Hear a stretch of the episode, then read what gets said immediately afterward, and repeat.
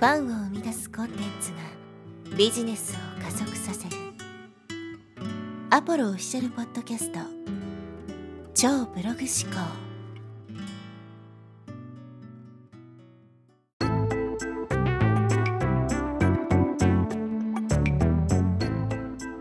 はい、えーこんにちは、アポロです。今日はですね、能動的学習で定着率を倍増させるという話をしていきたいと思います。まあ今回の内容はですね、まあ、ビジネスをやっている方だけではなくて、まあ、普通のですね、えーをべ勉強されている方とか、まあ、学生さんとかね、まあ、そういう方たちにも役に立つ内容になってますので、ぜひ最後まで聞いてもらえればと思います。で学習をする際にですねやっぱり重要になってくるのが定着率ですよね勉強しても全然こう身についてないっていうんであれば、えーその勉強にかけた時間とか労力っていうのは無駄になってしまうので、まあ、できる限りこの定着率を上げていくっていうことはすごく重要なんですよね。でまあ僕もですねビジネスをやる前にもともと本読んだりとかね勉強するのが好きだったんでいろいろそういう学習とかっていうのを日常的にしていたんですけど定着率っていうところで考えてみると、まあ、かなり悪い方でした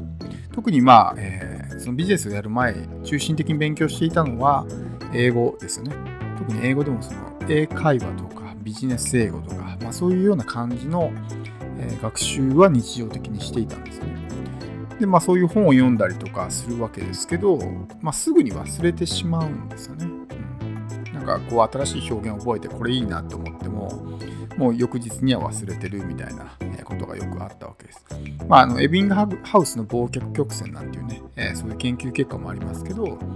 人間はですね、学習したことの約半分、55%だったと思うんですけど、はもう1時間後には忘れてしまってますよっていう、そういう研究結果があるんですね。だからもう、自分の勉強したことっていうのは、いとも簡単に忘れてしまうわけです。ってなると、せっかく勉強したのにね、まあもったいないわけじゃないですか。1時間とかせっかく時間かけて勉強したのに何も残ってないんだったら、まあちょっと悲しいですよね。でまあその対処法としてね、まあ、エビングハウスの忘却曲線に対する対処法としてよく言われるのが反復学習と言われてます。まあこれはあの繰り返しね、その忘れる前に復習すれば定着しますよってものなんですけど、まあそれは今回のね、テーマではないので、まあそれに関してはわざわざね、こんな音声取ってまで言うほどのことではないと思うんで、今回はそういう話ではないんですけど、で、どういうふうにね、定着させるのかってことなんですけど、一番大切なのは、まあ、姿勢なんですね。姿勢。どういう姿勢で学習をするのかっていうのはすごく大事です。一番ですね、やっぱり重要なのは、能動的な姿勢で学習するってことですね。受け身で学習しているものっていうのは、記憶にも残らないし、まあ、定着もしづらいわけです。だから、なんとなく本を読んでるとか、それこそ学校の授業と一緒ですよ。なんかもう勉強しないといけないから、とりあえずやってるみたいなのっていうのは、まあ、ほとんど頭に残んないわけですね。だからここで重要になってくるのが能動的姿勢自分から勉強しようとするっていうねことなんですけどそれだけではないんです。おそらく大半の人そういう学習意欲の高い人っていうのは姿勢としては能動的だと思うんです。勉強しないとみたいな感じになってると思うんですけどでも実際ねじゃあ定着率高いかっていうとおそらく全ての人はそういうわけではないと思うんですよ。であのこの能動的姿勢っていうものをですねもうちょっとこう細かくというか、えーまあ、分解してというかね考えてみたいんですけどどういう人がですねこう成果が出ているのかとかっていうことを考えるとですねその勉強ではなくて研究してる人なんですよね。こはね結構大きな違いだと思います。おそらくあなたもですねそういう話は耳にしたことがあると思うんですけど例えばいろんな教材を買ったりとかね講座に参加したりしてるけど、まあ、知識ばっかり増えて全然成果につながらない、まあ、いわゆるノウハウコレクターみたいな人ってよくいると思うんですよ。で、えーそれが勉強ですねいわゆる。じゃあ研究って何かってう、まくいっている人？なんか自分がいろいろやってきたけど全然成果が出ないからじゃあうまくいってる人は何やってんだろうなみたいな感じで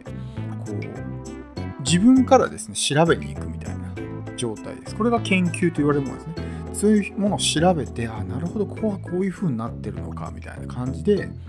やってる人。何かを研究した人っていうのは成果が出てる。じゃないですか。なんかそういうなんかうまくいった人のインタビューとかを聞くと、なんでうまくいったんですかっていうふうに聞くと、いやそのね、別のライバルとかそういう人たちがやってることを研究しましたとかって言うと思うんですよ。うん、だからやっぱりこの研究っていうところがすごく、まあその定着率とかっていうところに大きく関わってくると思うんですよね。この例えば本を読むとか、もちろん能動的姿勢で本を読んでますよ。でもこの研究と何が違うのかってことですよ。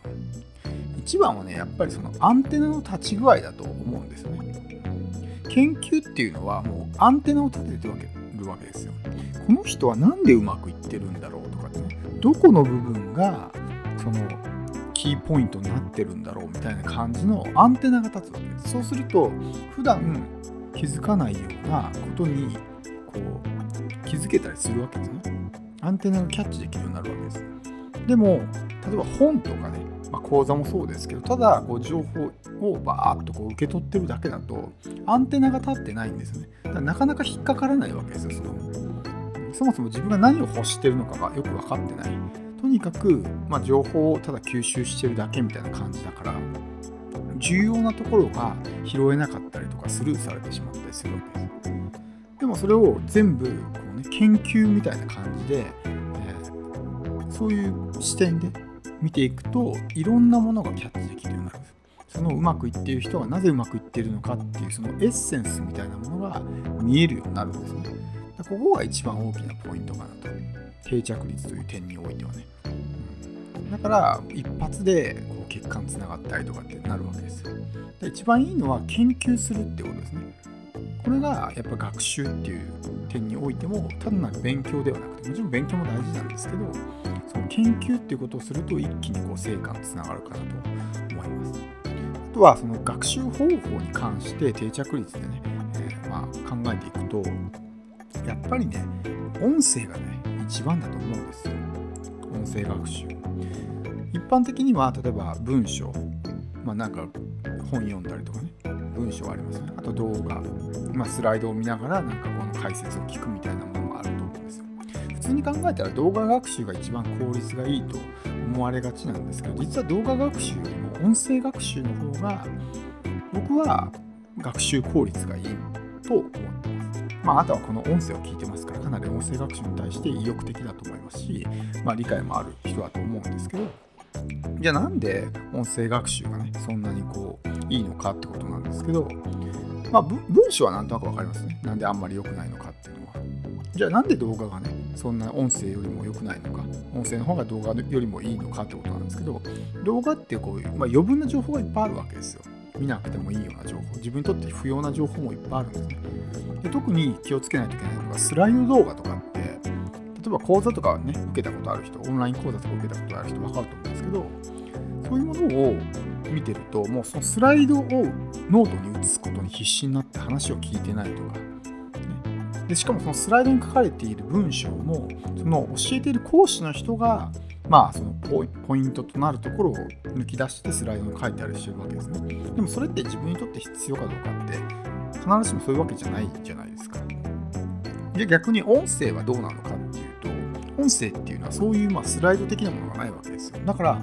まず最初に一つ気をつけないといけないのは集中して聞かないといけない。